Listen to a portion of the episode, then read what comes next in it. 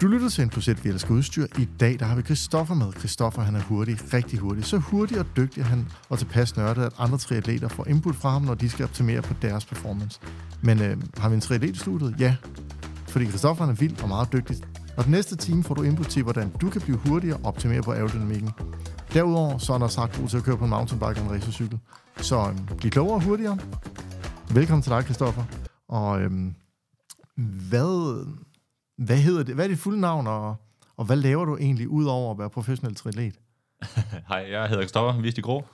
Øhm, jeg er primært triatlet, øh, ellers arbejder jeg som forsker i et firma inden for øh, batterier, så jeg har en Ph.D. i fysik. Øhm, og så nørder jeg en hel masse øh, aerodynamik, øhm, og det kom, kom så lidt af, at øh, når man laver triathlon, øh, og gerne vil køre hurtigt på cykel, så kommer man hurtigt øh, til at finde ud af, at okay, men det, der er vigtigst, når man cykler, det er, eller for at cykle hurtigt, det er at overkomme vindmodstand.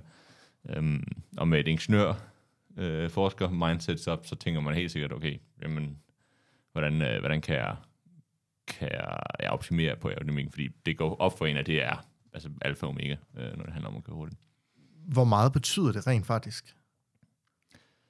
øh, for dig som, som triatlet, øh, når du ligger og kører på en enkelt start, har du set, hvor meget dine tider har forbedret sig, eller hvordan er det, man, man ligesom kan kvantificere det her? Mm. Så hvis vi skal tage sådan en helt, nu er jeg fysiker, så jeg kan godt lide en, en god formel, øh, så hvis jeg har det, den power, der skal til for at, at overkomme, øh, altså for at du skal cykle en given hastighed, ja. der er to led, du skal overkomme, hvis vi kører på flad vej. Øh, så det første led, det er øh, overkomme vindmodstand, og det andet led er at overkomme rullemodstand. Øh, så hvis vi tager nu det første led her, øh, så er det basalt set en halv gange, øh, så er det direkte proportionelt med øh, luftdensiteten. Ja. Øh, det. Og så, så det er... Det hvor, hvor tyk luften er? Eller? Lige præcis, hvor ja. tyk luften er, og det afhænger så i sig selv af temperatur og luftfugtighed øh, og lufttryk osv. Altså det vil sige højde, temperatur og øh, hvor fugtigt der er i luften, altså humiditeten. Lige præcis, ja. ja. Så det er det første, det, det, er sådan, det afhænger direkte af det. Det ja. afhænger direkte af øh, øh, CDA, så C, det er et coefficient of drag, så en form for, hvor aerodynamisk en fasong du har, ganget med dit frontareal, så hvis du har et stort frontareal, så har du mere modstand igennem luften. Øh, og så afhænger det af hastigheden i tredje. Ja.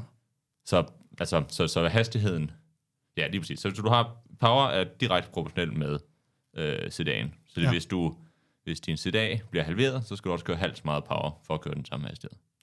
Sådan. Så det er fuldstændig lige så godt at blive, man kan sige, populært sagt, dobbelt så aerodynamisk, som at køre dobbelt så mange watt. Ja, og der er jo så kunsten af, at øh, man skal også kunne holde den position, og øh, for dit vedkommende, så skal du også kunne sidde i en position, så du samtidig kan løbe 21 eller 42 km bagefter.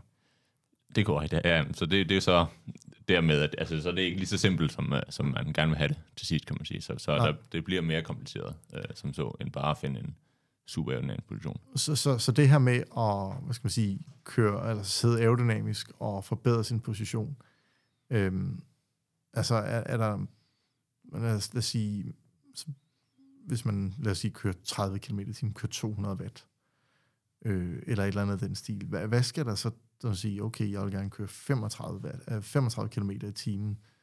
Jeg vil egentlig gerne beholde mit output på den ene eller anden måde. Altså, hvad, hvad skal der så til, for man rent faktisk bliver... Altså, er det simpelthen at minimere det der frontareal, gøre sig selv mindre og... Øhm, ja, altså som man kan sige, øh, det her, så det, det tredje led, vi havde her, det var hastigheden i tredje. Ja. Så det betyder, at hvis du skal køre dobbelt så hurtigt, så skal du ikke bare træde dobbelt så mange watt, så skal du træde otte gange så mange watt. Fedt. Øhm, så derfor bliver det ekstremt, altså meget hurtigt bliver det rigtig, rigtig hårdt at køre hurtigere. Ja. Øhm, så at gå fra 45 til 50 er virkelig er, er en meget, meget større forskel i watt, ja. end at gå fra, øh, fra 30 til 35 for eksempel. Og det vil sige, på et eller andet tidspunkt, hvis man træner, øh, altså så, så rammer man et andet plateau, hvor det er virkelig svært at få flere watt. Øhm, så for mit eget vedkommende for eksempel, så tror jeg, de sidste mange år, at jeg har jeg fundet mange flere øh, gains på at reducere min CDA, end at øge min, øh, mit watt output. Øhm, fordi på et eller andet givet tidspunkt, så, bliver det, så kræver det rigtig, rigtig meget træning at, at blive bare en anelse øh, bedre øh, Ja. på, på, på watt-siden. Øhm, på, eller på power outputtet, kan man sige. Så, ja, så hvad var de spørgsmål? Det var, Det var det her med, hvad, hvad, hvad skal der egentlig til for, lad os sige, jeg vil egentlig gerne, lad os sige, køre, sige, jeg er motionist, jeg kører 30 km i timen i gennemsnit. Lad os sige, at jeg gør det med 200 watt. Nu gør vi det bare nemt. Mm. Nu vil jeg gerne køre 35. Jeg kan selvfølgelig træde nogle flere watt. Det kræver, hvis du siger et tredje, for at fordoble den, så er det otte gange. Jeg er virkelig dårlig til den del af matematik, jeg er kun det økonomiske. Øhm, men, men man skal i hvert fald træde nogle flere watt. altså, ja, hvis du skulle træde, hvis du skulle køre 60 km i skulle du køre, øh, altså hvad er 8 gange 200, det er så 1600 watt. Ja. Øhm, så er vi ikke helt nu, men, øh, men, men øhm, man kan sige, basalt set så, hvis du ikke vil træde flere, mere end 200 watt, så skal du, kan du simpelthen øh, ja, enten øh, krølle, altså hvis du sidder oppe i dropsene, så kan du sætte dig ned i øh, gedebukken måske, det, giver, Ja. det gør frontalet en lille smule mindre. Så kan du måske prøve at, at få skuldrene op om ørerne, så bliver du lidt smallere om skuldrene, så bliver det også lidt hurtigere. Øhm, og efter det, så begynder man så at kunne, så kan du ja, se på, hvad dit, hvad dit udstyr er, og, og prøve at finde noget udstyr, der, øhm, der gør dig mere, kan man sige, mere, der får dig til at glide nemmere gennem, øh, gennem luften. Ja. Så vi har det her CDA, det står for Coefficient of Drag, ganget arealet. Så CD'et, det er, man kan sige, en, en dråbe har en rigtig lav CD, så en rigtig øh, aerodynamisk façon.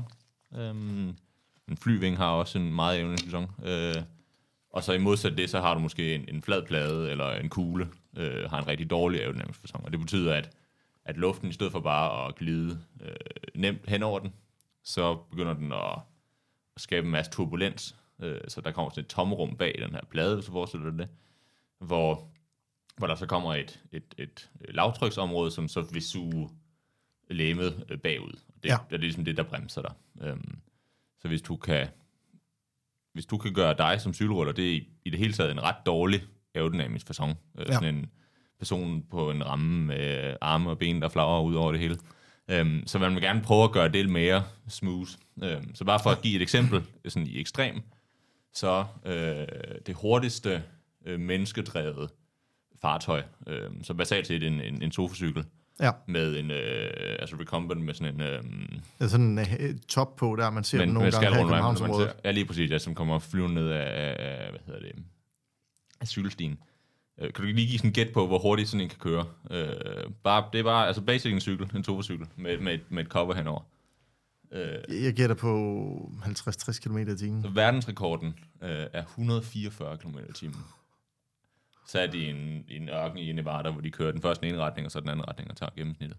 Og, og Øhm. der er selvfølgelig blevet trådt til derinde, men, men det er jo ikke den mest sådan performance-agtige position, tænker jeg på. Nej, lige præcis, men det, så det er bare for at illustrere, at, at det er udelukkende fordi, at de minimerer øh, deres aerodynamiske drag.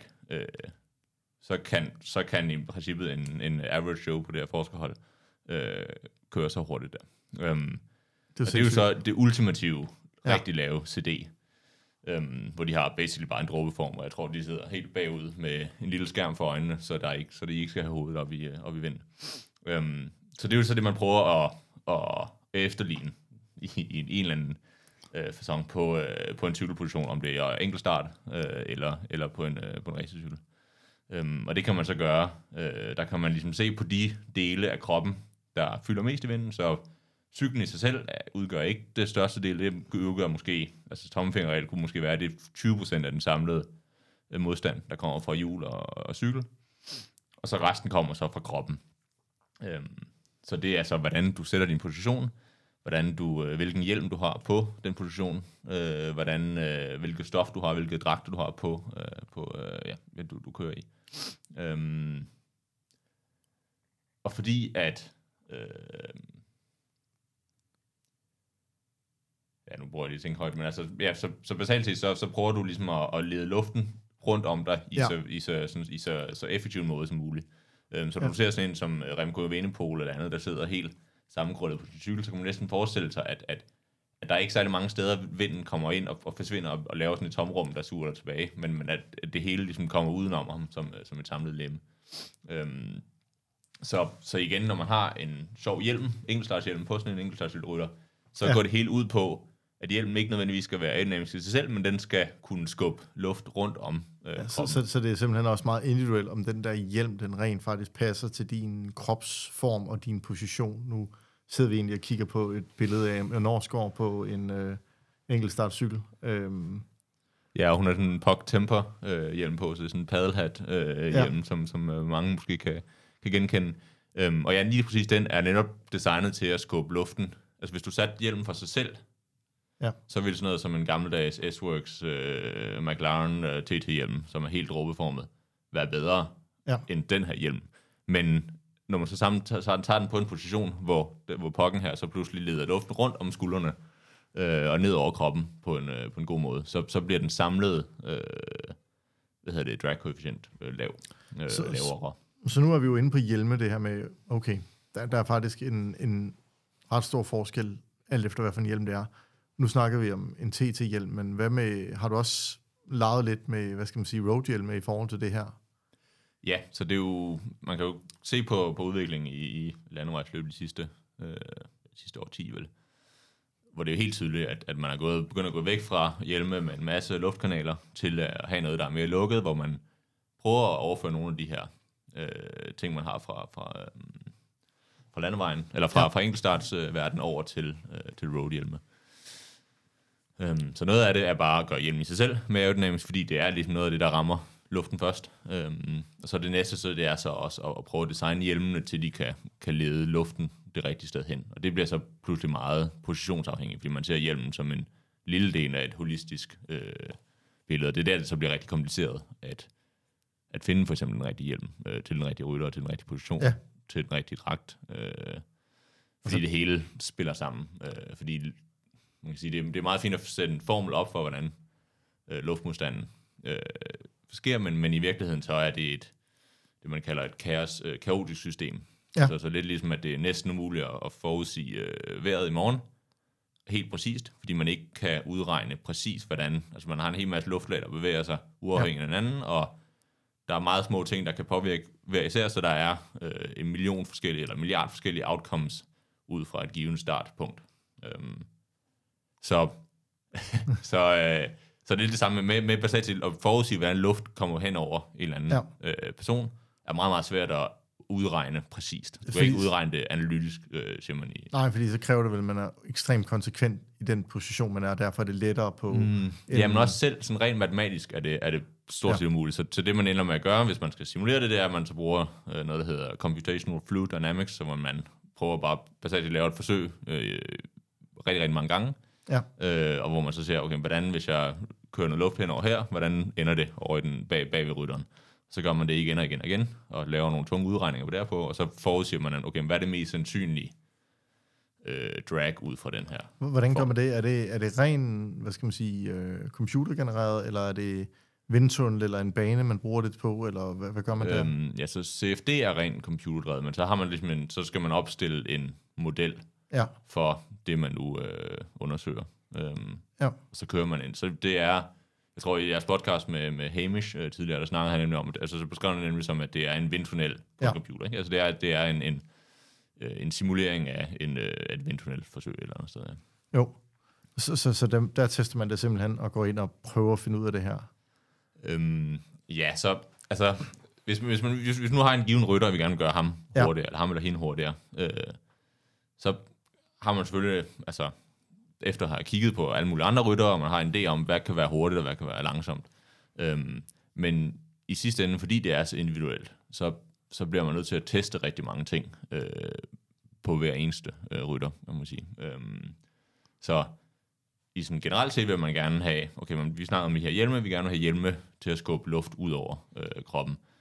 Øhm, hvis vi starter med en enkeltstartposition som helhed, så vil vi også gerne have, øh, fra frontenden, så vil man gerne have armene gøre lidt noget lignende, altså at, at, at hænderne og armene, øh, Kommer sådan tæt sammen. de kommer tæt sammen, så man ikke lukker luft ind øh, mod brystpartiet, og man vil gerne have, man kan måske hæve armen lidt, så det igen skubber luft op over hjelmen og ud over skuldrene, øh, i stedet for at lukke det ind øh, på Ja, sådan, sådan, at man så tidligere, at der var større afstand mellem hænderne på et TT-bar, og det vil sige, at vil, vil det, hvis jeg forstår det korrekt, så hvis man sad i den der position, hvor armene de var lidt mere fra hinanden, Og så det betyder jo også, at skuldrene de bliver jo lidt bredere, og det vil sige, at man får en eller anden stor flade herinde, hvor der er en masse luft, der ligesom blokerer, i stedet for at komme udenom dig.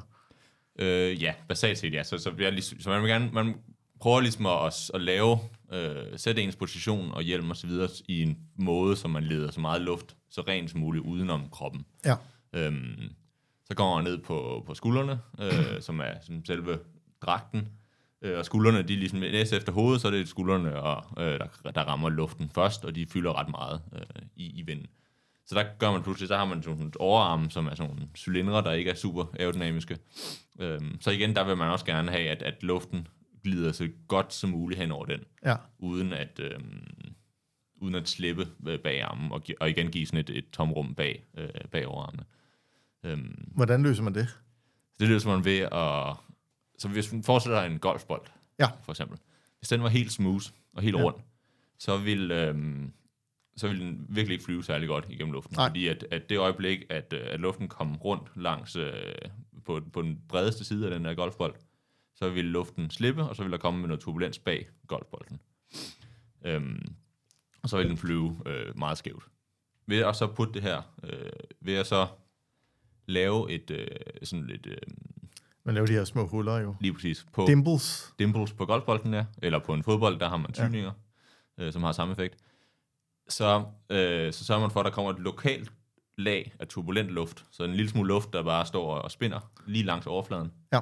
Øh, og det betyder, at så at det luft, det, den større del af luftmængden, der kommer hen over øh, bolden her, den, øh, der går lidt længere tid, før den slipper øh, overfladen på bolden. Så man kan sige, hvis, hvis, hvis, hvis luften først var slippet, så forestiller der en, en, en, en, et, cross, et, øh, hvad hedder det, um, cross-section, en, øh, et tværsnit Ja. af, en, af en golfbold, så vil, øh, så vil luften måske være sluppet på en go- glat golfbold, vil være, luften være sluppet, øh, når du er halvvejs gennem tværsnittet, øh, og så på en, en dimpled golfbold, Ja. så vil luften hænge lidt fed, fa- fast lidt længere, øh, så måske ned på altså 100-110 grader, i stedet for ved 90 grader.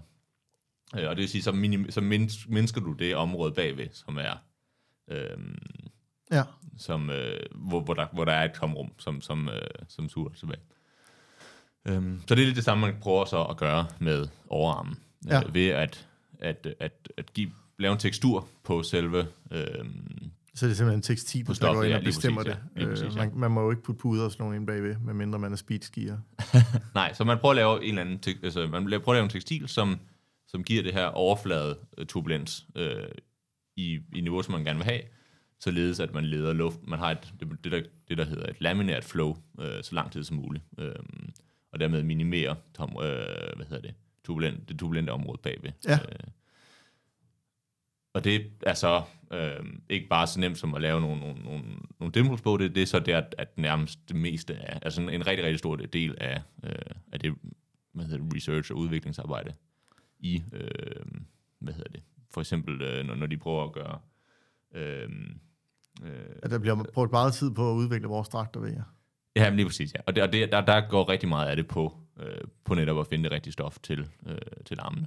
Øh, Ja, og det, det, er jo, det er jo et par lag nogle gange. Altså, der er jo en indertekstur, en ydertekstur. Eller, ja, og det er jo så der, at man i cykelverdenen især, så rammer ind i, at, at man har nogle meget strenge regler for UCI om, hvad man må gøre. Du må ikke bare putte, øh, du må ikke bare tilklæbe øh, dit stof med nogle øh, riller, som ikke har en funktion øh, som sådan. Øh, øh, så hvis det ikke er bare en del af stoffet i sig selv, at, at det er stoffet væv, stoffets vævning, der har øh, den her struktur, så bliver du nødt til at finde på noget andet, og det kan så være at have en base layer indenunder.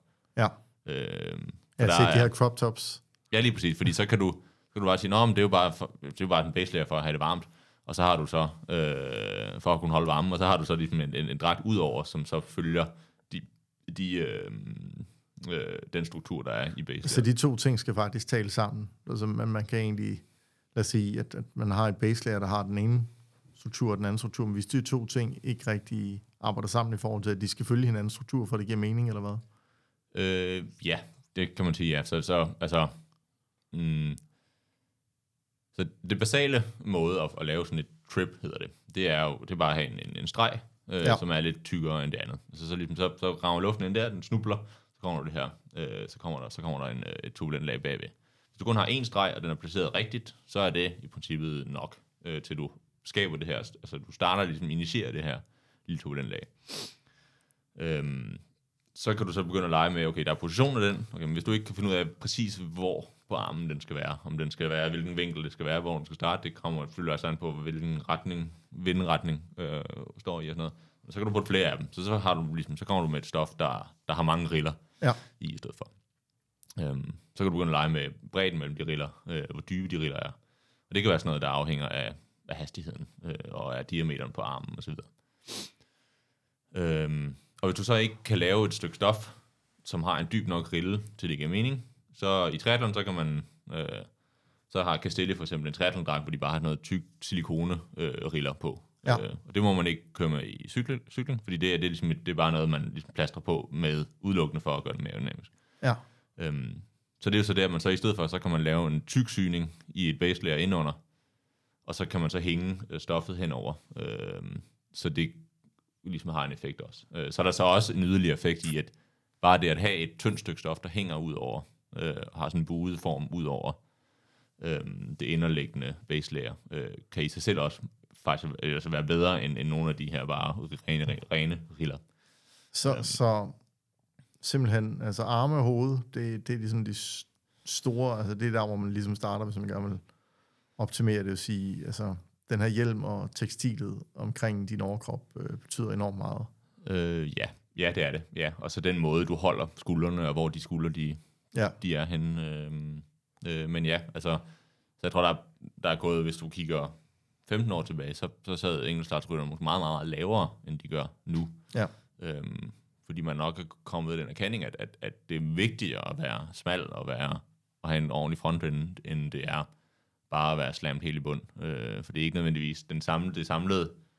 Sige, det her måske, man, man leger med, at man ikke bare prøver at minimere ens øh, A, altså CD'et, A, CDA'et, Ja. øh, men man ligesom skal have det samlede fasong, der også er aerodynamisk. Så det er det samlede CDA, der skal være lavet, og ikke kun øh, frontarealet. ja. Så nu, nu hørte jeg dig nævne på et tidspunkt, og og det var også noget, jeg tænkte over, fordi at, at nu der, det, det kunne være specialized, øh, de, øh, de hygger sig med, med det her med, at, hvad, hvad skal man sige, øh, den her cykel her, den er 40 sekunder hurtigere med 40 km i timen. Okay, fair nok.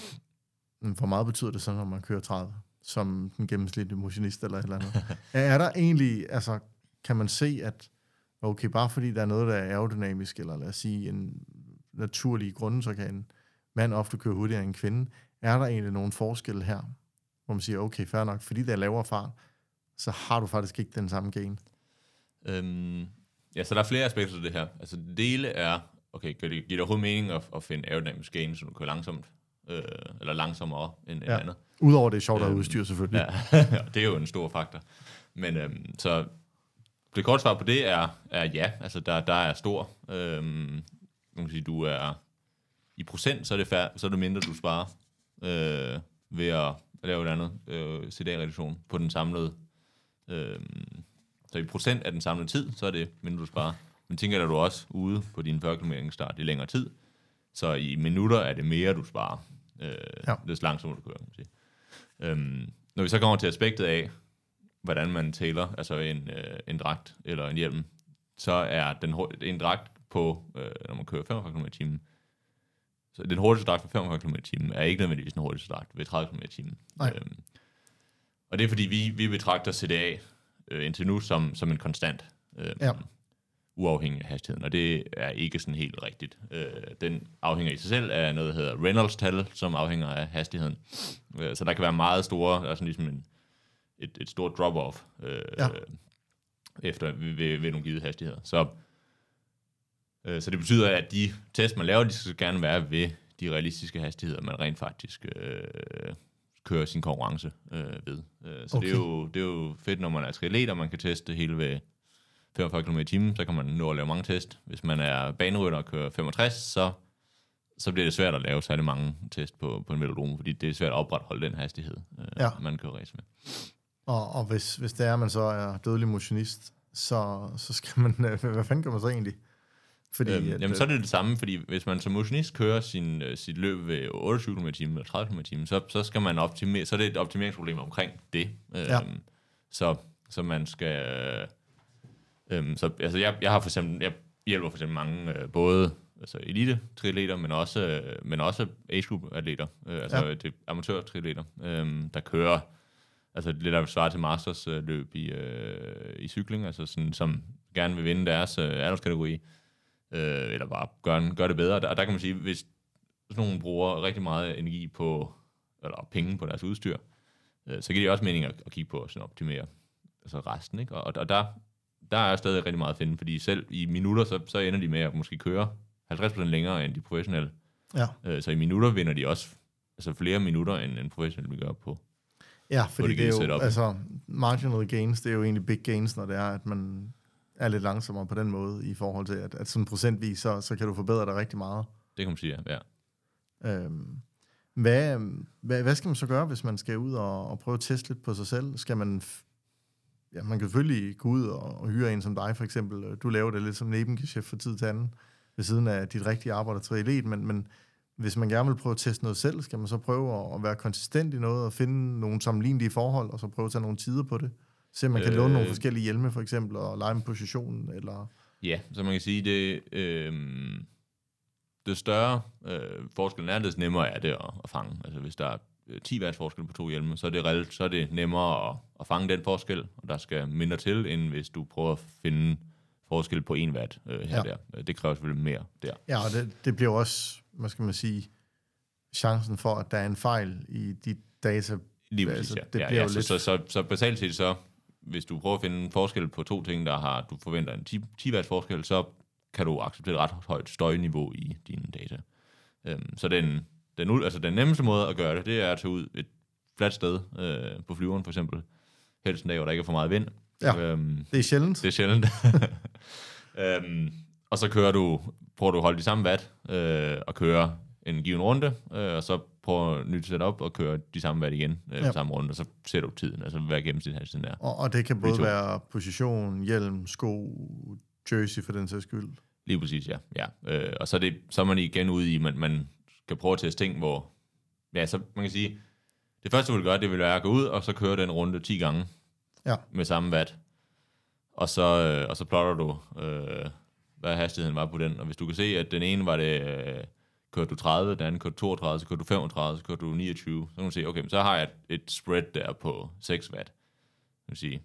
Så, så det vil sige, at, at der kan du nok ikke forvente at finde, så kan du nok forvente at finde ting, Ja. finde forskel, der er større end det øh, ja. spreading, så du finder en eller anden standardafvisel.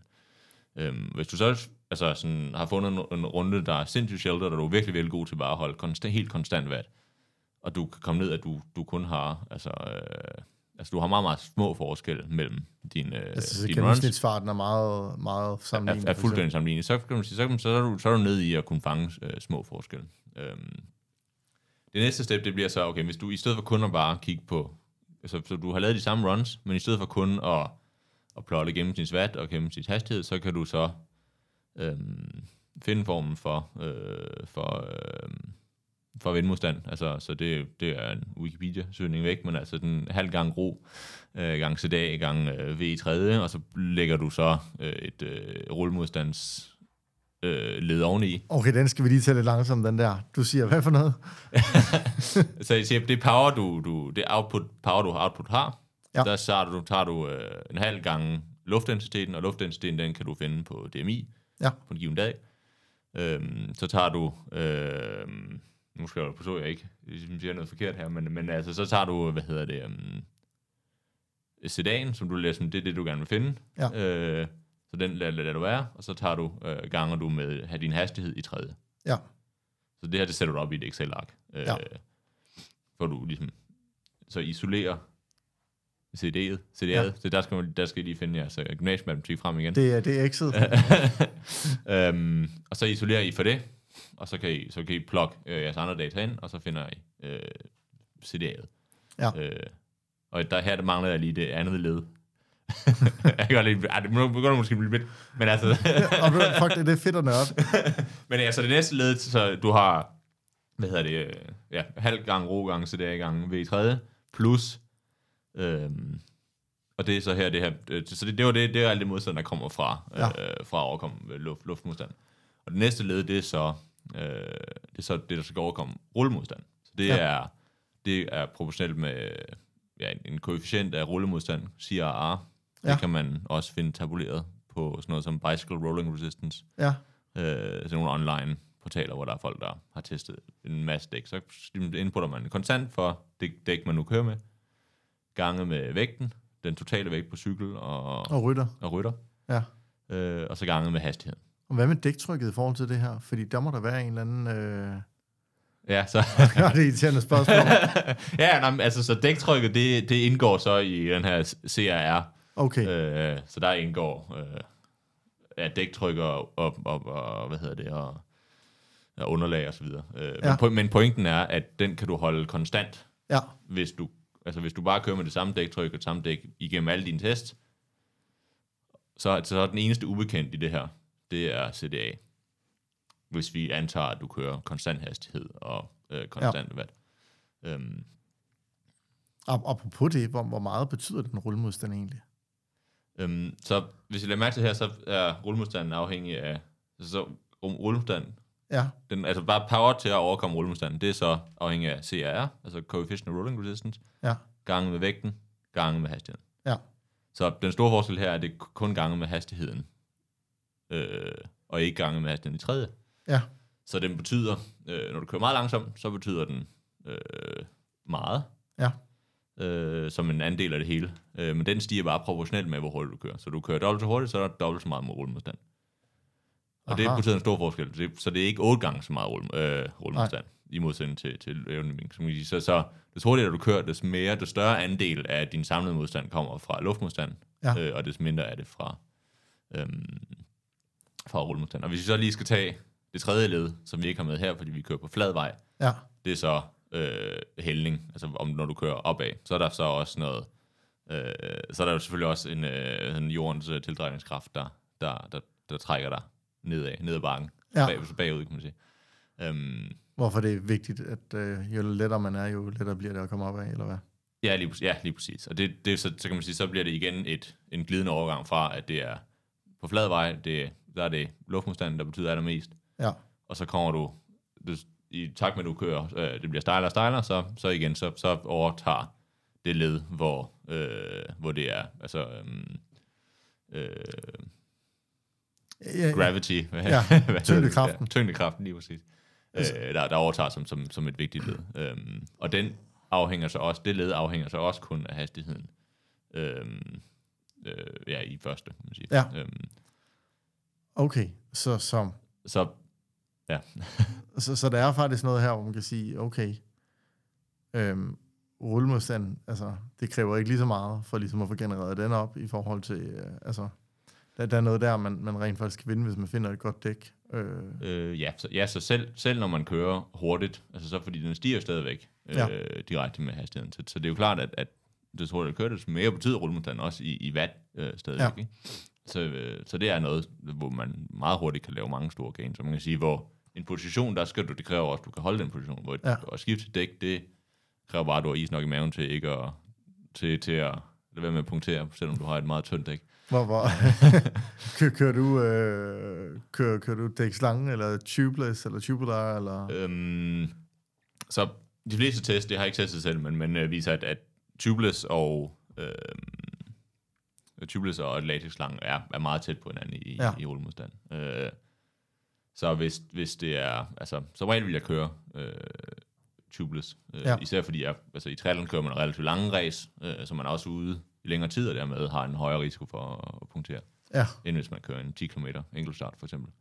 Øhm, men ja, så, så, så der kan man sige, der er tubeless, der får du bare lige så lav relmodstand som med latex inder øh, Ja. tubes, men bare gratis øh, resistens oveni, ikke? jo, Øhm, og så, øh, så ja, så det, det nemmeste gain, du overhovedet kan lave, det er at skifte til latex-slanger, for eksempel, ja. fra, fra butylslanger. Øh, Og og hvis, så, hvis, hvis man godt kan lide, øh, jeg ved ikke, om man har testet Tubolito-slangerne egentlig i forhold til... Øh, øh, ja, så vidt jeg kan huske, så er de lidt dårligere end latex-slanger, men Okay. bedre end, end butylslanger. nej, ikke en Øh, skid. Så hvis Ja, man er ja, weight det er weenie, så er det ret ja, fedt. det, ja, det kan være. Ja, det, ja, det kan være. Så, så det er igen, hvis man putter den ind i, hvis man regner efter på, så der, der kommer sikkert en eller anden hældning, hvor, ja. hvor det begynder bedre at betale sig at have Tubolito, selvom de har højere rullemodstand end... Ja, og så er det lige det, at de koster, jeg tror det er 250 kroner for en slange.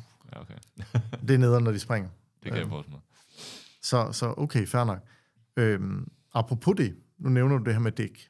Og øh, vi er gået fra, for en del år siden, så kunne man køre 19, øh, 19 brede clincherdæk til, jeg tror, jeg har 28 på mine øh, CLX 50'er i dag. Øh, en GB5000, som så vidt jeg ved også er lidt bredere i, i hovedet, end hvad man ellers vil måle. Det er jo ikke sådan, om man har 28 mm eller 19 mm. Det kommer lidt an på mærket, om de rent faktisk er, øh, i hvert fald i, i det bredeste stykke. Hvad, hvad går du hen og kigger på det, når du laver din AO-test, eller, eller hvor meget forholder du dig egentlig til den del? Øhm, så jeg forholder en, en, mig en del til dæk. Øh, Ja. Det er en, det er en, ja, det, altså, så det, det er en stor del af optimerings, øh, et stort optimeringsproblem i sig selv. Øh, både på øh, at finde det rigtige dæk. Øh, Ja. Der er så rigtig mange, altså der, der, er, der har jeg nævnt før, Bicycle Rolling Resistance, som har testet basically altså alle dæk, der findes Ja. på markedet. Øhm, så der kan man gå ind og finde det med lavest rullemodstand og, og vælge det. Øhm, så kommer der så en ekstra aspekt af, at, at nogle dæk er mere aerodynamiske end andre. Øh, så, så især på et... Øh, altså der, der kommer så et ekstra kompleksitet, som ikke kun er rullemodstand, men at, at der måske er nogle dæk, der er en anelse mindre øh, gode på rullemodstandssiden, men som samlet set bliver hurtigere, fordi de er mere aerodynamiske. Og så nævner du så det her med, med, med, med dækbredder, øhm, som igen er ligesom en... Øh, ja, så dækket skal matches til, øh, til Til fælgen? til fælden. Øhm, men alt andet øh, holdt lige, så er så vil en bredere, øh, så vil bredere dæk have en lavere rullemodstand. Ja. Øhm, man sige, på en, en racercykel eller en, en enkeltstartcykel, så er det eneste, der er ikke noget affjedring, så det eneste affjedring, man har, kommer fra, øh, fra dækket. Og Øh, det så kan ligesom faktisk luft- også give ja. lidt mere komfort, komfort hvis man får Det giver mere komfort og mere øh, fart i sidste ende. Fordi hvis man, hvis vi, hvis vi plotter, øh, hvis vi lige oppe i hovedet her har øh, en x-akse og en y-akse, og Ja. har, øh, har øh, hvad hedder det, et dæktryk ud af x-aksen, Ja. og så har øh, watt op af y-aksen, øh, så kan man sige, så, så, så watt i den forstand, at watts modstand fra øh, dækkene, altså så Ja. rullemodstand vil jeg til, så, øhm, så des længere du kommer ud i x-aksen, så des højere tryk du har i dit dæk, Ja, des lavere modstand har du øh, okay. fra dækket. Øhm, så det vil sige, okay, men så, hvorfor kører vi så ikke altid med 14 øh, bar? Ja, Øh, det gjorde man engang, fordi man havde set, jeg ved ikke, om man havde set det en graf, men, men, men altså, man tænker højere, højere, højere, højere dæktryk, så er det lavere, øhm, lavere modstand. Og det er rigtigt, hvis du kører på fuldstændig glat overflade. Så hvis du kører på glas, så vil, øh, så vil du basalt set kunne, kunne øge øh, dæktrykket ja. uendeligt indtil, at, at, ja, at, at, altså, ja, øge lortet, det dæktrykket- springer, Ja, det så- præcis, ja. Så øge dæktrykket så meget som muligt, øh, og så vil du have lavt modstand. I virkeligheden så kommer der et tidspunkt, hvor du så har en anden effekt, som er, at, at øhm, jeg tror, der er nogen, der kalder det impedans, som vil gøre lidt en mærkelig ord for det, men, men altså, altså, det er jo modstanden. ja, så den modstand, der kommer af, at du i stedet for at, øh, at kun køre fremad, og du glider stille og roligt hen over Ja. ja. de glasoverflade, det er, at du begynder ligesom, at, hvis der er små urenheder, eller hvis du kører på asfalt, som er lidt bumlet, så begynder øh, hvad hedder det, du ikke at kun overføre kraften i at køre frem og tilbage, men du øh, pludselig får en, en, en øh, vertikal komponent også, så du, du begynder at, at hoppe øh, Ja. og vibrere i cyklen. Og det giver så noget modstand, der gør det langsommere. Øh, og den komponent, den afhænger så, hvis vi så tager på samme graf, så øh, er den komponent lavest, hvis du har lavt dæktryk, og så stiger den stødt. Du har flere og flere watt. Er, er, det, er det derfor, at Tram de har lavet med den der øhm, lille øh, tire gauge pressure der, som jeg tror, at de et eller andet tidspunkt vil udvikle til at lave noget, hvor man kan justere dæktrykket undervejs? Ja, lige præcis. Så, så, ja, så, så, som vi siger, så det vi siger her, det er sådan, det, det samlede, det optimale dæktryk er så et eller andet sted mellem, hvor du, øh, du først har at, at øh, modstanden falder Ja. med øget øh, dæktryk, og så på et eller andet tidspunkt kommer der et sted, hvor, hvor modstanden så stiger Ja. kraftigt med øh, øget dæktryk, øh, Så- så, fordi du har den her anden komponent. Og det, det, det knæk ligner lidt en hockeystav. Ja. Øhm, Og det er ikke den hockeystav, som de bruger i regeringen i forhold til klima. Det, det, det, er sådan rigtig, det er sådan et rigtigt problem her. det er et rigtigt problem med det her. øh, det andet er vist også et rigtigt problem. Ja, det, det, det, de tager det bare ikke så... Det, det er bare en anden måde, de løser det på. Ja, det bliver udskudt lidt længere ud i, i fremtiden. Øh, Ja. ja. Men det her, det, det opdager man med det samme. Ja. Øh, fordi at, at, at øh, nede i bunden af hockeystaven, der stiger modstanden øh, meget hurtigt. Så hvis man har en bar for meget tryk, øh, så, kan det, øh, så kan det måske næsten koste 10 watt, mens du har et bar for lidt tryk, så koster det måske kun 2 watt. Øh, groft sagt. Så, så, Ja. så, så, så at have for meget tryk øh, kan være... Øh, Det kan også have en negativ effekt. det kan have en kraftig negativ effekt. og, og, Og, og den, den for, øh, den, der, øh, bunden af den hockeystav øh, afhænger så af, hvor grov din asfalt er. Ja. Øhm, så du har noget, hvis du kører på Roubaix, så, så kommer det knæk øh, ved ret lavt dæktryk. Tryk, dæktryk. Ja. Øh, hvis du kører på banen, så kommer det ved, så, så kan det godt være, at det aldrig kommer, inden et fælden springer. Ja. Øhm, så, så, så, så i, altså netop, netop sådan noget som, som Paris-Roubaix, der begynder man, der vil man jo rigtig gerne øh, have så lavt dæktryk som muligt. ja, Hvis du så skal have et lavt, lavt dæktryk uden at øh, komme ned og, og ramme felten, så bliver Ja. du nødt til at have et bredere dæk, hvor der er mere luft øh, i, som kan absorbere øh, vibrationerne. Så, og det, det er jo også derfor, man på mountainbiken har, øh, ud af selvfølgelig, der giver noget traction, men, men der har man jo et bredere dæk, øh, også for at tage imod noget af det, der kommer op igennem.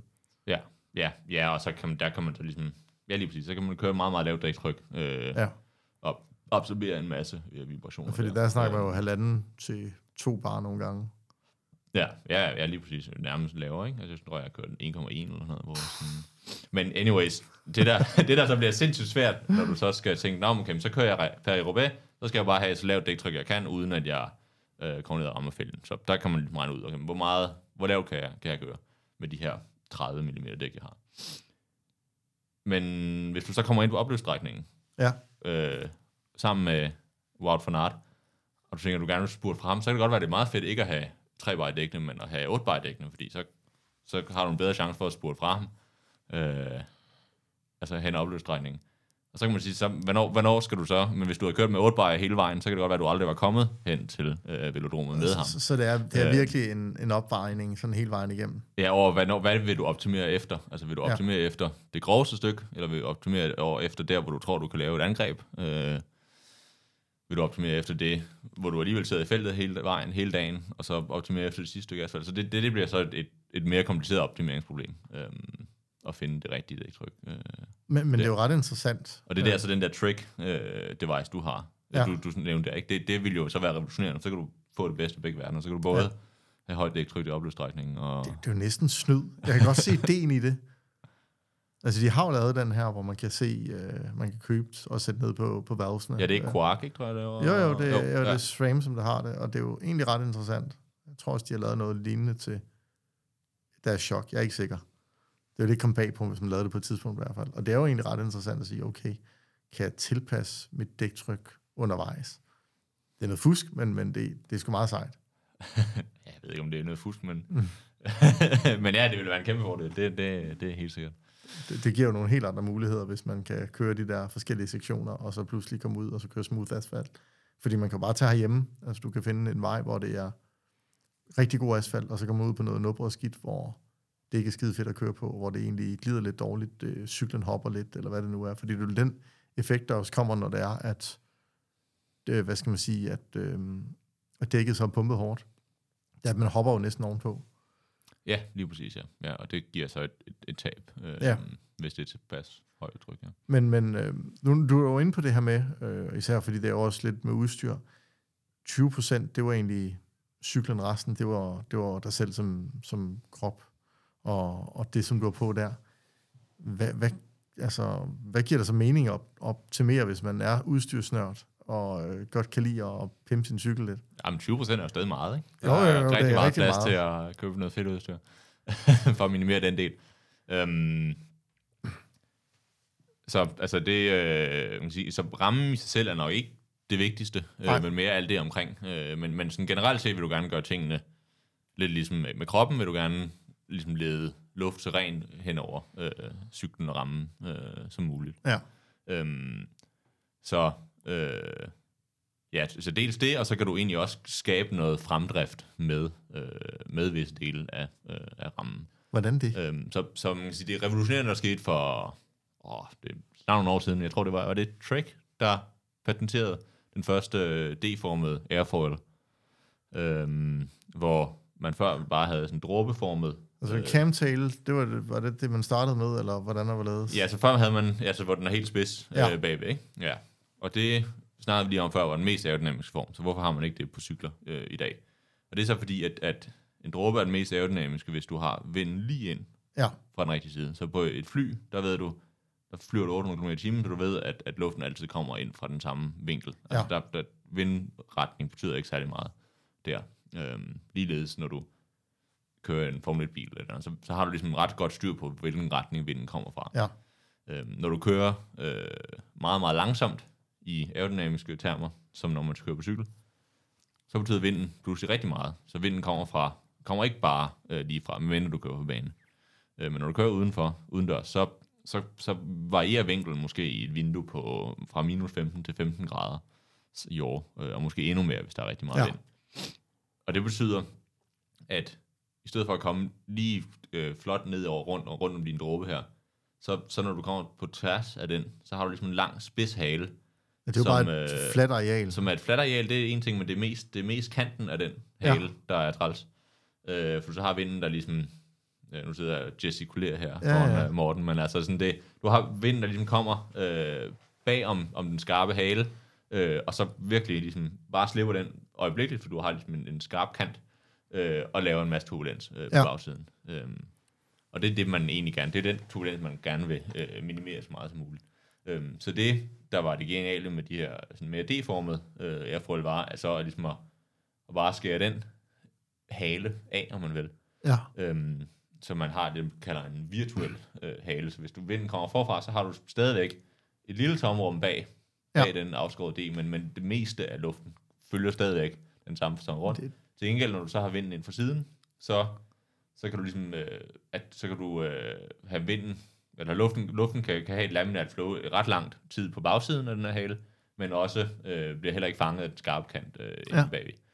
Øhm, og når jeg så siger, at det kan have et negativt, øh, eller det kan give fremdrift, så er det fordi, at, at det er ligesom en sejlbåd, så hvis med i den rigtige vinkel, så har sådan en fasong øh, egentlig et netto, øh, hvad hedder det, øh, det, det skaber simpelthen sådan en vindlomme, som, som det samler sig i, som der kan skubbe frem, eller hvad? Ja, ja, lige præcis, ja. Øh, så, så, så netto giver det faktisk en lille smule, øh, lille bitte smule øh, Ja. fremdrift. Øh, så det betyder også, at, at, at sådan noget som et, en, et pladehjul øh, kan i 0 graders vind øh, være sådan minimalt i forhold til et dybt øh, hjul. Ja. Men, øh, men i nogle vindvinkler kan det være, altså kan det give måske 15 watt. Øh, Hold da kæft. så kan, kan, kan pludselig altså, give sådan en lidt sejlende effekt, hvor, hvor det faktisk giver rigtig meget øh, fremdrift. Øhm, så det er der, hvor... Øh, så ja, så generelt så er det de her former, man prøver at, at finde i en ramme, øh, og hvis man skal kigge efter noget, så, så er det ligesom noget, hvor, hvor der ikke er øh, kabler, der hænger ud over det hele, som ødelægger det her airflow. Øh, Ja, øhm, så det betyder faktisk ret meget, at man ikke har de der 700 kabler foran. ja, det gør selvom, det, ja. Selvom ja, det er jo en hver mekanisk og ens egen pengepunkt meget, fordi at det, det er ikke billigt at have en cykel, hvor alting er skjult, når der man skal servicere det. Nej, lige præcis. Øh, men, men, det, men det betyder rigtig meget for, øh, for at, at bibeholde en lidt rent øh, luftflow ja. øh, henover. Øh, og så begynder man så, når man så ser væk, hvis, man, hvis vi en gang imellem lige kommer til at se en tricykel, øh, Ja. og endelig løber skrigende bort, så kan Ja. vi se, at nogle af dem har sådan nogle massive, kæmpe øh, øh, ja, altså forgafler for eksempel, Ja. eller, eller, eller, eller øh, De er ret skrårør. brede. Og sindssygt brede, fordi de ikke, øh, de er ikke underlagt de samme regler, som, som, som I er. Ja, Øhm, så, så, så der er der pludselig frihed til at lave have sådan nogle kæmpe store øh, airfoil øh, som især i, altså som jeg triathlon bliver kørt meget på, øh, øh, på Kona, øh, som Ja. ja. i Hawaii, som er sådan et, øh, det største VM øh, inden for triathlon, det, det bliver kørt på, på Hawaii, hvor der er ekstremt meget øh, sidevind. men der blæser ret meget, ikke? Og så optimerer man nærmest, lige præcis, så optimerer man faktisk cyklerne efter, at, at de skal performe godt øh, i de øh, sammenhænge. Det vil sige, så har, så har man ligesom en, en, endnu en, større, en endnu større fordel ved at, at have nogle meget store øh, flader, som, som man kan Ja. øhm, få den her silent effekt fra, fra cyklen også. Så, så, så der er stadig, nu nævnte du det med D-form, det kan jo, fik jeg sådan en hurtig tanke på, jeg har en Specialized Tarmac SL6, der kan jeg i hvert fald huske, at øh, sadelrøret, det er, det er i hvert fald D-formet. Øhm, så der er nogle af de her elementer her, som man lige så stille har fået ind i, og det er jo en fem år gammel cykel efterhånden, eller sådan Ja, noget. ja lige. Så, så det, altså det, det kom relativt hurtigt, man kan sige. Der selv i sådan en, i en, i en øh, klatrecykel, ikke, så kan man begynde Jo. at man sige, en, en helt airfoil fasong er ikke særlig, altså er svær at lave let, fordi du, det, det, den er ikke så strukturelt bærende, Nej. øh, når du har sådan en lang spids hale. Øh, men, men, men bare sådan et, et helt sådan relativt rundt D, om man vil, Ja. Kan være næsten lige så, altså lige så øh, let som, øh, som, som noget rundt, ikke? Øhm, og det er derfor, så, så er det nemt at integrere i, i sådan noget som, som, som timing. Øhm, Fedt. Øhm, hvad med julen? Altså nu nævnte det her med pladehjul. Ja. Øhm, men øh, lad os nu bare sige, at man skal sgu have noget, der, der sådan også er, er til at køre med, fordi man kan også blive ramt af vinden der. Og ja. hvis man ikke er enkeltstartspecialist eller, eller super triatlet.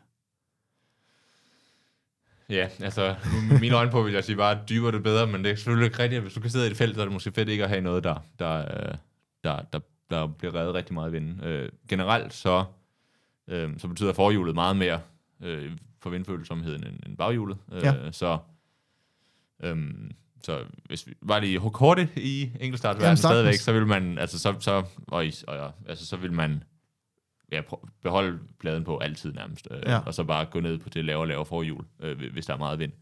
Øhm, fordi paradoxalt nok, så, så er fordelen ved pladehjul større og større, Ja. des mere øh, vind der er.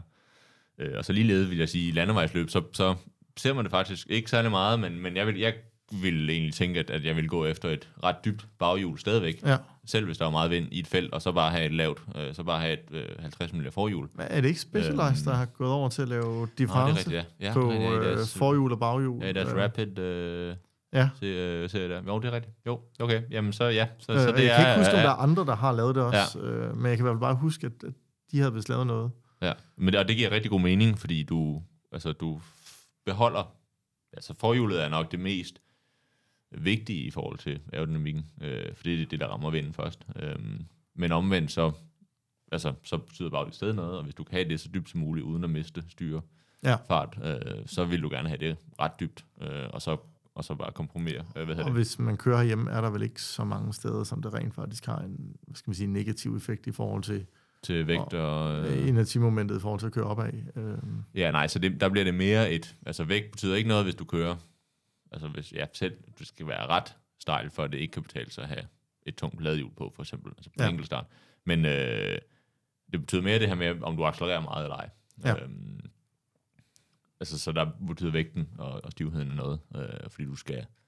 Så inertimomentet, det er noget, du ligesom skal skabe, hver gang du accelererer op øh, og Ja. cykler op i farten. Øhm, så så øhm, og det, det kræver ligesom noget mere, men når du så har det i fart, så er det også bedre til at holde det. Er det sådan, det skal forstås egentlig? Ja, det vil jeg sige lidt en, en ja, altså jeg ved ikke, om det er en skrøn, men altså, Nej. altså, jo, altså selvfølgelig, når du har noget op i fart, så, så vil det hellere holde sig i fart, men øhm, det er mere, at det ikke koster ekstra Ja. ja. at, at gøre det. Altså det er ikke sådan, så, at, at det er en fordel at have et tungt hjul. Nej, nej, nej. Øh, Så det, jeg altid gerne have det let. du som vil gerne have muligt. let, men, men, men det er rigtigt, at, at når du først er i fart, du kører en timerekord for eksempel, Ja.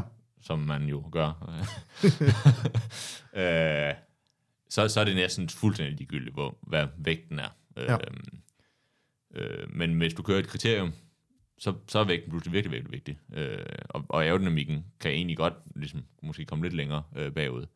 Øh, fordi du har alle de her accelerationer, som, som, som dermed er, øh, hvad hedder det? Det er ret vigtigt, at man ligesom kan få accelereret det op hurtigt. Ja, så du får meget, er meget, af den, er meget af den energi, du bruger, er på at accelerere frem for at, at holde en given hastighed. Øhm, så når du, altså alle de her formler, vi snakkede om før, det var bare ved konstant hastighed.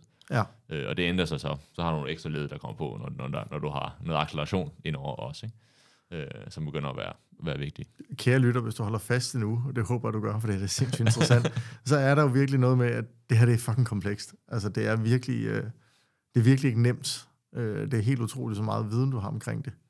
Øh, og hvor meget du egentlig også har nørdet det, fordi at der er virkelig blevet brugt timer på at, at forstå det. Øh, fordi det, det her det er jo ikke din PhD, det er batterier. Ja, ja, ja altså BioD'en var i ja, røntgen og neutronstråling, øh, Ja. og karakteriserer batterier på det her. Fair nok. Og Men øh, jeg tror, det her, det er bare, altså...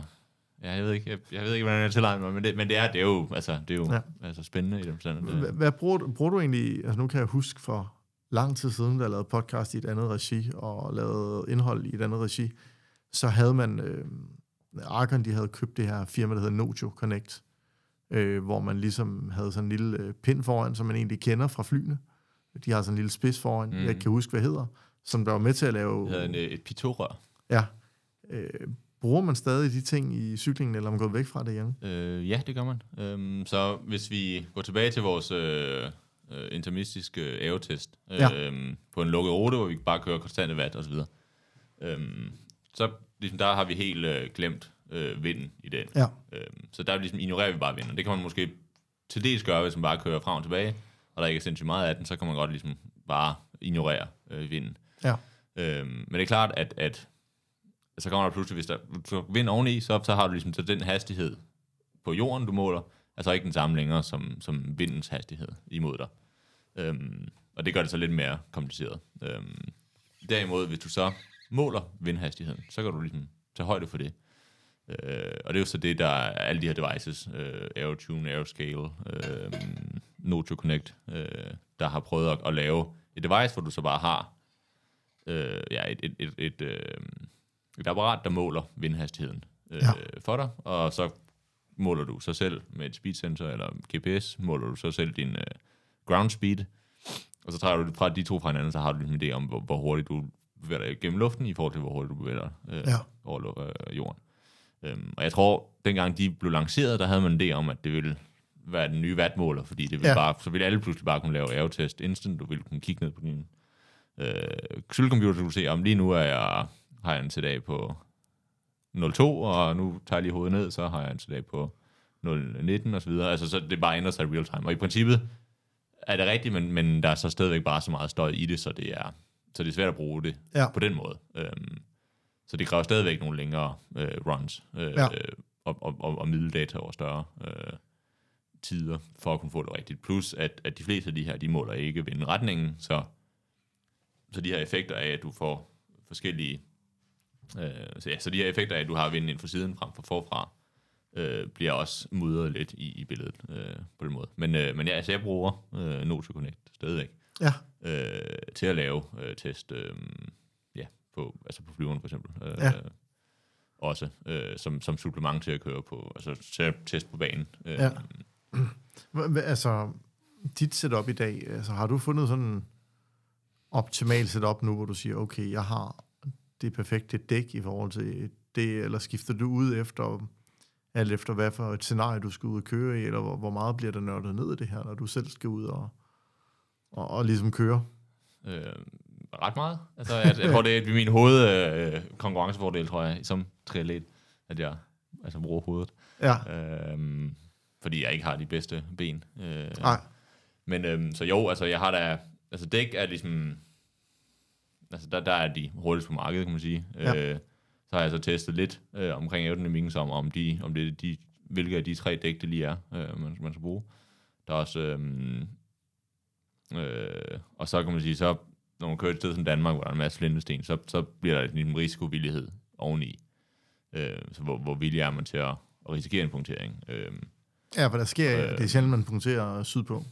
Ja, af en eller anden grund. Altså, jeg kører altid på turbokotten øh, på træningslejr uden at punktere, og så kommer jeg hjem og kører. Så kan du to meter, så punkterer man. ja, det er det. Øhm, men øhm, ja, så det ikke er en ting, øh, og så, så resten også. Altså, der, der, efterhånden har jeg arbejdet mig ned på, på, på noget, hvor det er små ændringer, der sker efterhånden. Ikke? Øhm, men øh, jo, altså, jeg testede selv på banen øh, sidste uge, hvor jeg alligevel fandt sådan en 5-6 watt stadigvæk på mig selv. Så, så der er der stadigvæk øh, små ting her og der. Og, og altså, bare, bare for at sætte det i perspektiv, når du kører en halv jernmand, som er 90 km, øh, hvad ligger du på i, skal man sige, sådan relativt, det kunne være Helsingør eller lignende, altså sådan, Nice, den er, så vidt jeg husker, sindssygt kopieret. Det kan i hvert fald også se på de tider, der er der, så den er jo ikke sådan sammenlignelig med de hurtige ruter. Så man kører på en relativt hurtig rute, hvad, hvad ligger man på i fart og watt på sådan en? Ja, altså man, altså man ligger omkring 45 km i timen, Ja. øh, hvis man er sådan forrest i feltet, øh, på, øh, eller sådan de bedste cykelruter øh, på, Ja. på en relativt flad rute, og så igen kommer det ja, selvfølgelig an på rute og, og, og vind og vejr og så videre. Ja. Øhm, men ja, 45 som, som benchmark, øhm, og så, altså, så hvis man er mig, så kører man måske 300 watt, øh, hvis man er nogle af de tunge, øh, større atleter, så kører man 360 watt, øhm, Er det, er det på grund af overfladeareal, eller er det udelukkende, fordi de skal flytte nogle flere kilo? Øh, nej, så det er ikke på grund af kiloerne øh, Nej. på en flad rute. Altså der, der er det simpelthen af deres watt per CDA. Øh, Ja. Så hvis man siger watt per kilo, som de fleste er bekendt med, Ja. så øh, watt per CDA, eller watt per kvadratmeter, skal man kalde det. Det er enheden ja. i CDA. Øhm, skal så også bare være, altså så to, to rytter, der har den samme watt per kilo op ad et bjerg, kører lige hurtigt, selvom den ene kører 100 watt mere end den anden. Ikke? Ja. Øh, og så tilsvarende, så på en, på en flad rute, så, så to rytter, der har den samme watt per kvadratmeter, Ja. øh, vil køre lige hurtigt. Øh, så det er klart, hvis du, hvis du har et større, dårligere CDA Ja. end, end andre, så, så skal du køre flere watt øh, for, for at køre den, den givende fart. Ja. Har, har du kunne se, at der ligesom er, hvad skal man sige, har, har du lagt mærke til, at der ligesom er en forskel, hvor du kan sige, okay, jeg har faktisk en, en rimelig god edge her, fordi at, okay, jeg træder ikke lige så mange watt, du træder stadig mange watt jo, men, men du, du har simpelthen, øh, du har simpelthen forsen på grund af, at du er så meget mere aerodynamisk. Øh, ja, det kan jeg, altså helt, jeg tror, altså, så, så grunden til, at jeg kan være en af de bedste øh, cykelrytter i, i triathlon, øh, Ja.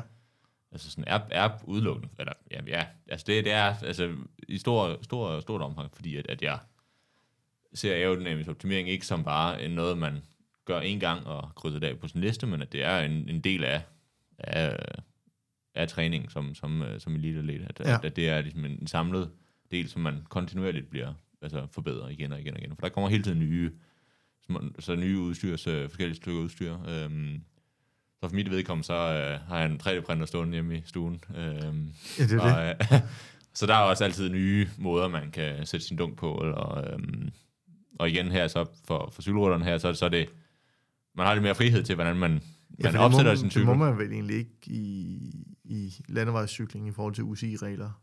Øhm, så skal det jo Mm, være kommercielt Det skal være tilgængeligt. kommercielt tilgængeligt, men altså, de har jo stadigvæk 3D-printet styr, for eksempel, eller Ja. andet, ikke? Men, men altså, du kan ikke, du kan ikke, øh, jeg har for eksempel et helt, altså, mit styr er helt lukket til, fortil, ja. øh, med sådan 3D-printet skal, kan man sige, så, så, så øh, og det må man ikke med i UCI-regler, der skal ligesom være to separate øh, enheder, eksempelvis, ikke? Med, med din aero extension.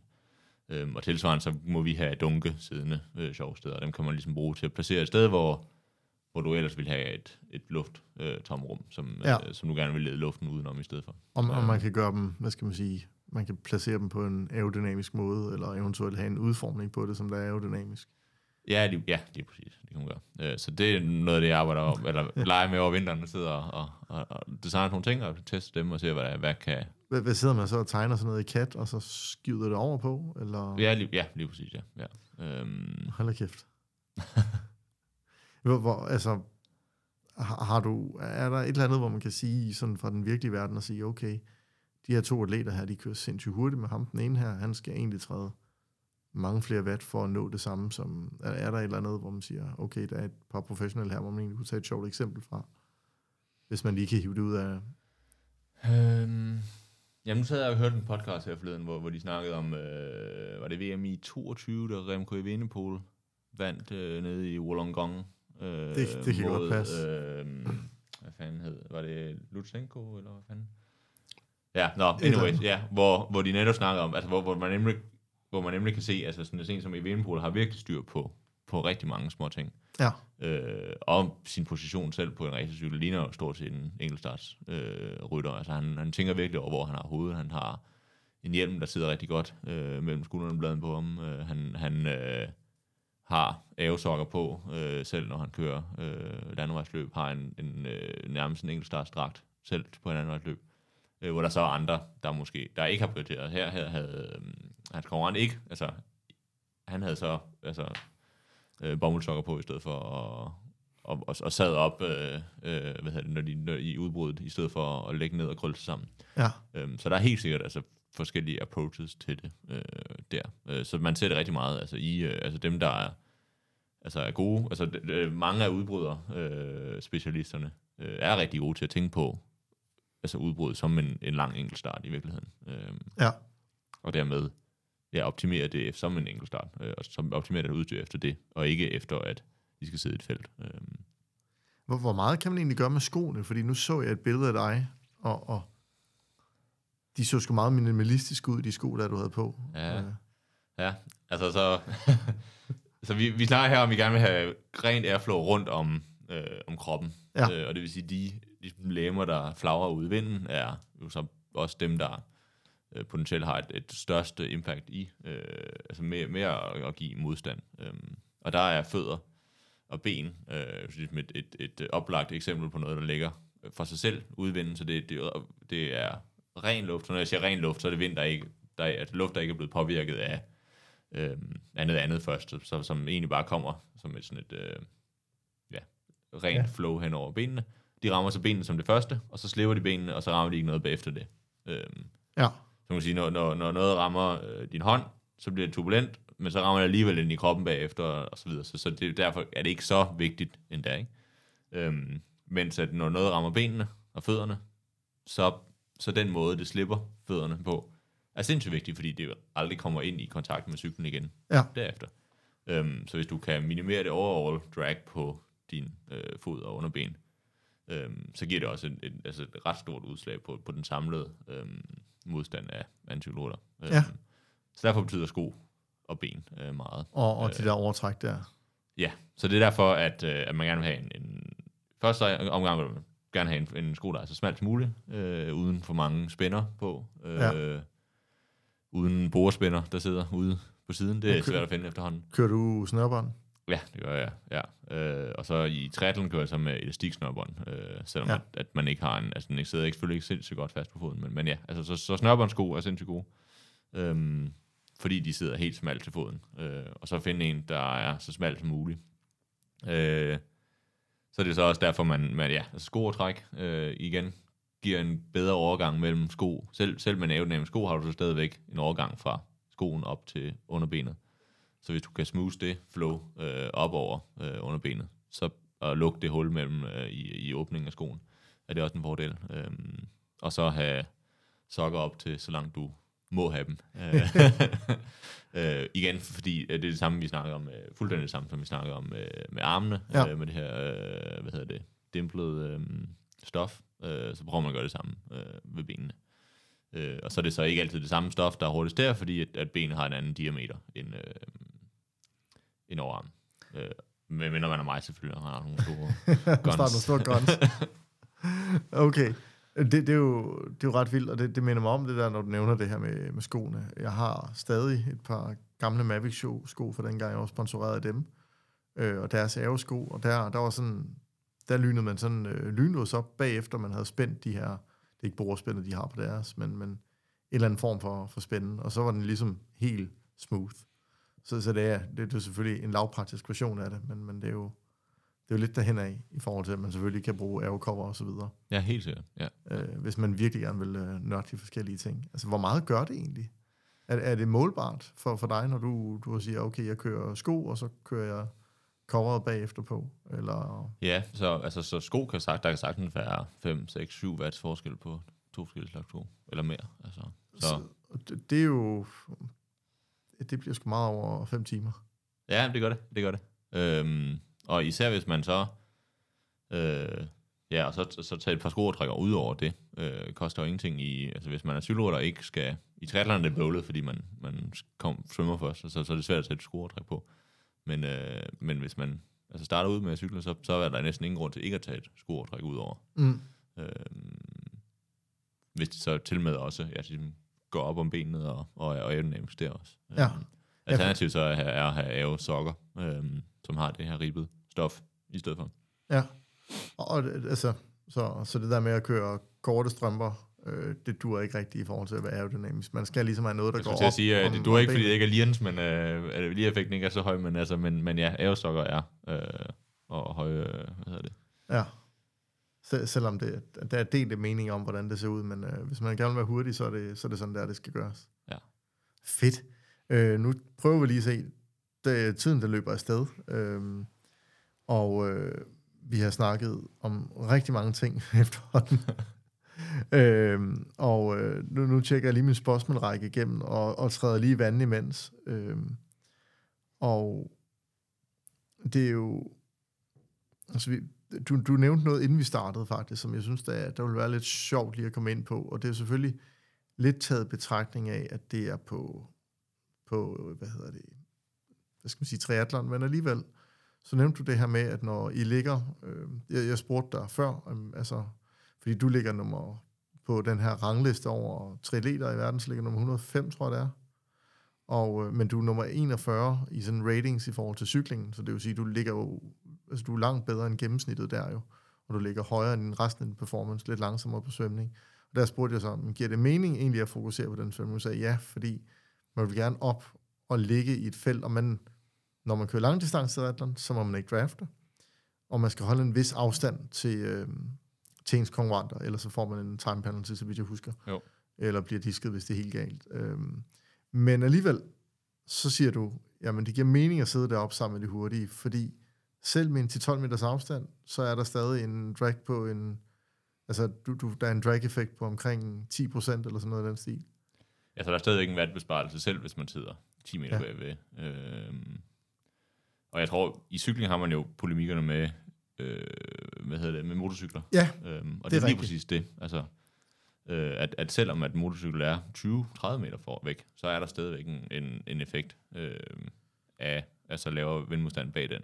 Ja, Øhm, fordi bare noget, der bryder vinden op foran, ligesom giver så ligesom noget lokalt turbulent luft, der, der ligesom bevæger sig lidt langsommere, eller lidt hurtigere, kan man sige, øh, i forhold til Ja. resten af luftmassen, og så, og så giver det en effekt der. Øh, så, så for os i triathlon, der betyder det noget rent taktisk, at man vil gerne være med fronten, og man kan rykke med der, Øh, og man kan helt sikkert mærke forskellen på, om man er 20 meter bagved, eller, eller, eller 12 meter bagved. Øhm, og så i cykling også, altså det er jo også, derfor det er så svært at slå et hul, altså for et udbrud for eksempel, ikke? Altså fordi Jo. det, det, du, altså slipstrømmen række, altså går ret langt ned, især hvis man kører hurtigt, altså det hurtigt man kører, så længere er den slipstrøm.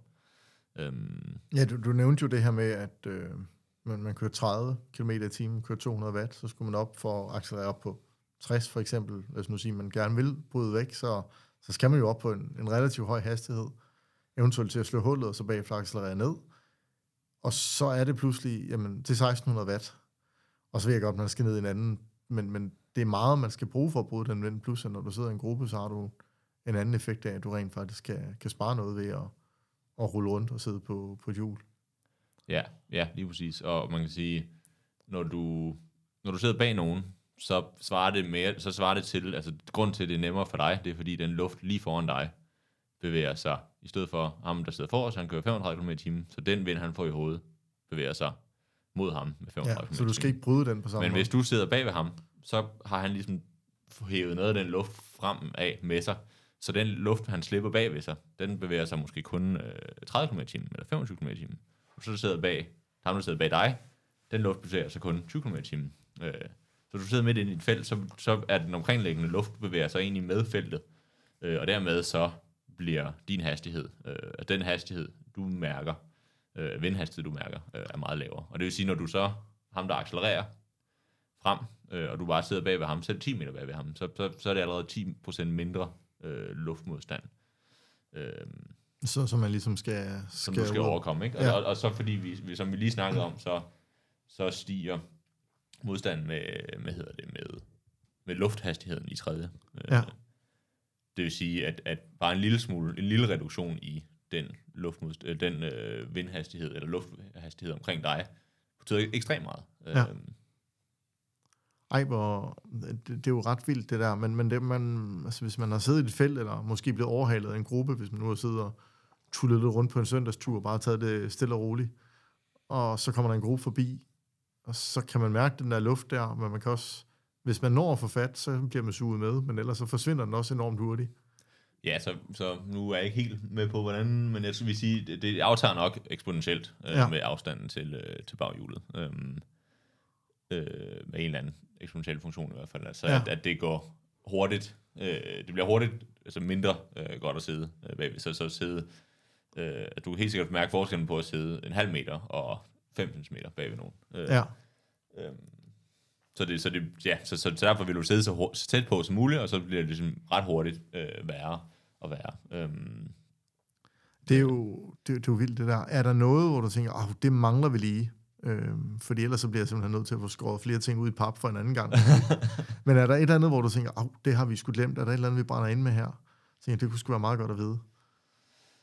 Øhm, jeg tror bare mere sådan det generelle, at, at, at alle, uanset niveau, altså det er ikke kun forbeholdt øh, øh, landsholdet i banecykling, men, men, men alle uanset niveau har, har gavn af at tænke på aerodynamikken. Ja. Øhm, I både om det er gravel, eller det er øh, Landevej og for, landevej, eller enkeltstart eller andet. Altså, der, der, der rækker det langt at tænke på, på aerodynamikken. Øh, og dem, der siger, at de ikke tror på aerodynamik, det, ja, de tror ikke på fysikkens lov. hvor, hvor meget Øhm. bliver der, hvor meget har du egentlig brugt det i, øh, og nu kommer jeg til bare til at afbryde. Jeg kigger på et billede af Sebastian Finney her bagved, øh, hvor han brager ned over nogle klipper, øh, og eftersom du har kørt en, en del mountainbike, er rimelig god til det også, hvad, hvor, hvor meget er der egentlig blevet brugt på, på aerodynamik der for dit vedkommende, eller er det bare tons igennem? Ja, så det bliver, altså, så hvis vi to altså starter med enkeltstart, og så går til racercykel, altså til landevejscykling, ja. og så gravel, så, så er mountainbike der, hvor det betyder mindst. Altså, ja, ja. det er der, man bevæger sig langsomst, og, og det er mest, øh, hvad hedder det, øhm, ja, og, og, og teknikken og, og så videre, øh, og rullemodstand ja. Betyder mest. Øh, men der, hvor det så betyder noget, det er så, når du så kommer ud på nogle åbne sektioner, og du tonser afsted, så betyder det pludselig meget igen, for du kører relativt hurtigt. Øh, så Ja. kører du måske 40 km i timen, og der, der betyder vindmodstand pludselig rigtig meget. Øhm, så, så det er der, det så betyder noget på, på mountainbike. Øh, også, at- og også at sætte sig, øh, ja, sætte sig og så krølle sig sammen på, på, øh, på overrøret så godt man nu kan. Øhm, og det er også derfor, at i cross-country mountainbike, hvor man kører relativt hurtigt, så kører man også med tætsiddende øh, tøj. Altså man Ja. kører ikke med noget baggy løst tøj, øh, fordi det betyder noget. Øhm, Ja. Men det er også, jeg vil sige, det, hvis jeg skal være helt ærlig, så er det også en af grunden til, at jeg ikke kører så meget Xterra. Øh, så Xterra, det er cross triathlon. Øh, altså triathlon, hvor man cykler mountainbike og løber trail løb. Ja. Øh, fordi jeg tror, en af mine største konkurrencefordele er, at, at jeg tænker meget over aerodynamikken, og, og i, i mountainbike er det så, optimeringerne er omkring altså dæk, dækvalg og, og hvad hedder det, ja, dæktryk og så videre. Øh, og det nørdede jeg også, men, men, det, men det er svært at finde lige så store Ja. øh, gains. Øh, Skal vi lige, øh, som skal vi lige understrege, for du sad og kigget på dine resultater tidligere i dag, og jeg synes, at jeg kunne se en masse top 10 og 20 resultater på, på Xterra øh, øh, World Touren der. Ja, jeg tror, mit bedste resultat var nok en 10. plads til VM i cross triathlon. Ja. Øhm, og jeg har et enkelt podie en mindre race. Øhm, så det, altså, men, men altså, det, det, er jo også, det er jo en nichesport inden Ja. ja. for, for triathlon, ikke? Øhm, og det er sindssygt fedt, altså der er et fedt miljø der. Ja. Øhm, men det er også, altså som, som med mange andre sportsgrene, er det svært at fokusere fuldt Ja. ja. på to, og det, det er også der, at jeg må ligesom vælge, hvad, hvad hvor jeg tror, jeg kan, kan blive bedst. Øhm, Så, så man skal huske på, at øh, man kan også godt ave, optimere, selvom man er en motionist, der kører en 25-30 km i timen, og det har også sin fordel. Ja. Øhm, ja, eventuelt bare, hvis man godt kan lide udstyr, jo. Ja. øhm, hvor, hvor, hvis man gerne vil følge, ud- finde, følge lidt med i, hvad du laver, hvor, hvor skal man så kigge derhen af? Øhm, så man kan finde mig på Instagram, Ja. øh, Vist i grå. Ja. Øh, og ellers så har jeg en, øh, en aerooptimeringsbusiness, øh, ja. aerogain.dk. Øh, det er lige ud af den vejen, øh, hvis, hvis man gerne vil øh, have Virkelig have gerne. nogle tips til at Ja. blive så hurtigt, man nu kan blive. Ja. Øhm, Er det, er det primært tri, eller hvis man, lad os sige, man virkelig gerne optimerer på sin landevejscykel, er det så også øh, velkommen der? det er også øh, meget velkommen. Så jeg har, øh, altså, de primære folk, jeg atleter, jeg arbejder med, er, er, ja. øh, er både elite og, og amatør øh, triatleter, øh, men så også øh, kortdistance triatleter, som så kører på racercykler, øh, UCI godkendte racercykler, Ja. øh, og har enkelte øh, landevejsrytter. Øh, Ja. Så, så ja, helt sikkert. Der er noget, og, og du opererer primært her fra øh, Københavnsområdet af. Det er ude i Ballerup Superarena. Meget af det foregår, er det ikke? Og, Jo, jo det er rigtigt. Ja. og flyvepladsen i Ja. ja. Værløse. Lige præcis. Fantastisk. På faldrebet, er der noget andet, vi, skal, vi lige skal med? Jeg tror, vi er noget godt omkring, øh, og jeg håber, at vi stadig har... Øh, det er fedt, at, hvis der stadig er nogle cykelrytter, der, der Det, det er Vi der. lytte til en, øh, en triatlet øh, så langt hen. Det er, Det, det er der helt klart. Ja. Tusind tak, fordi du lyttede med. Og øh, tusind tak, fordi du kom herind. Så øh, tusind tak, og rigtig god dag. Hej.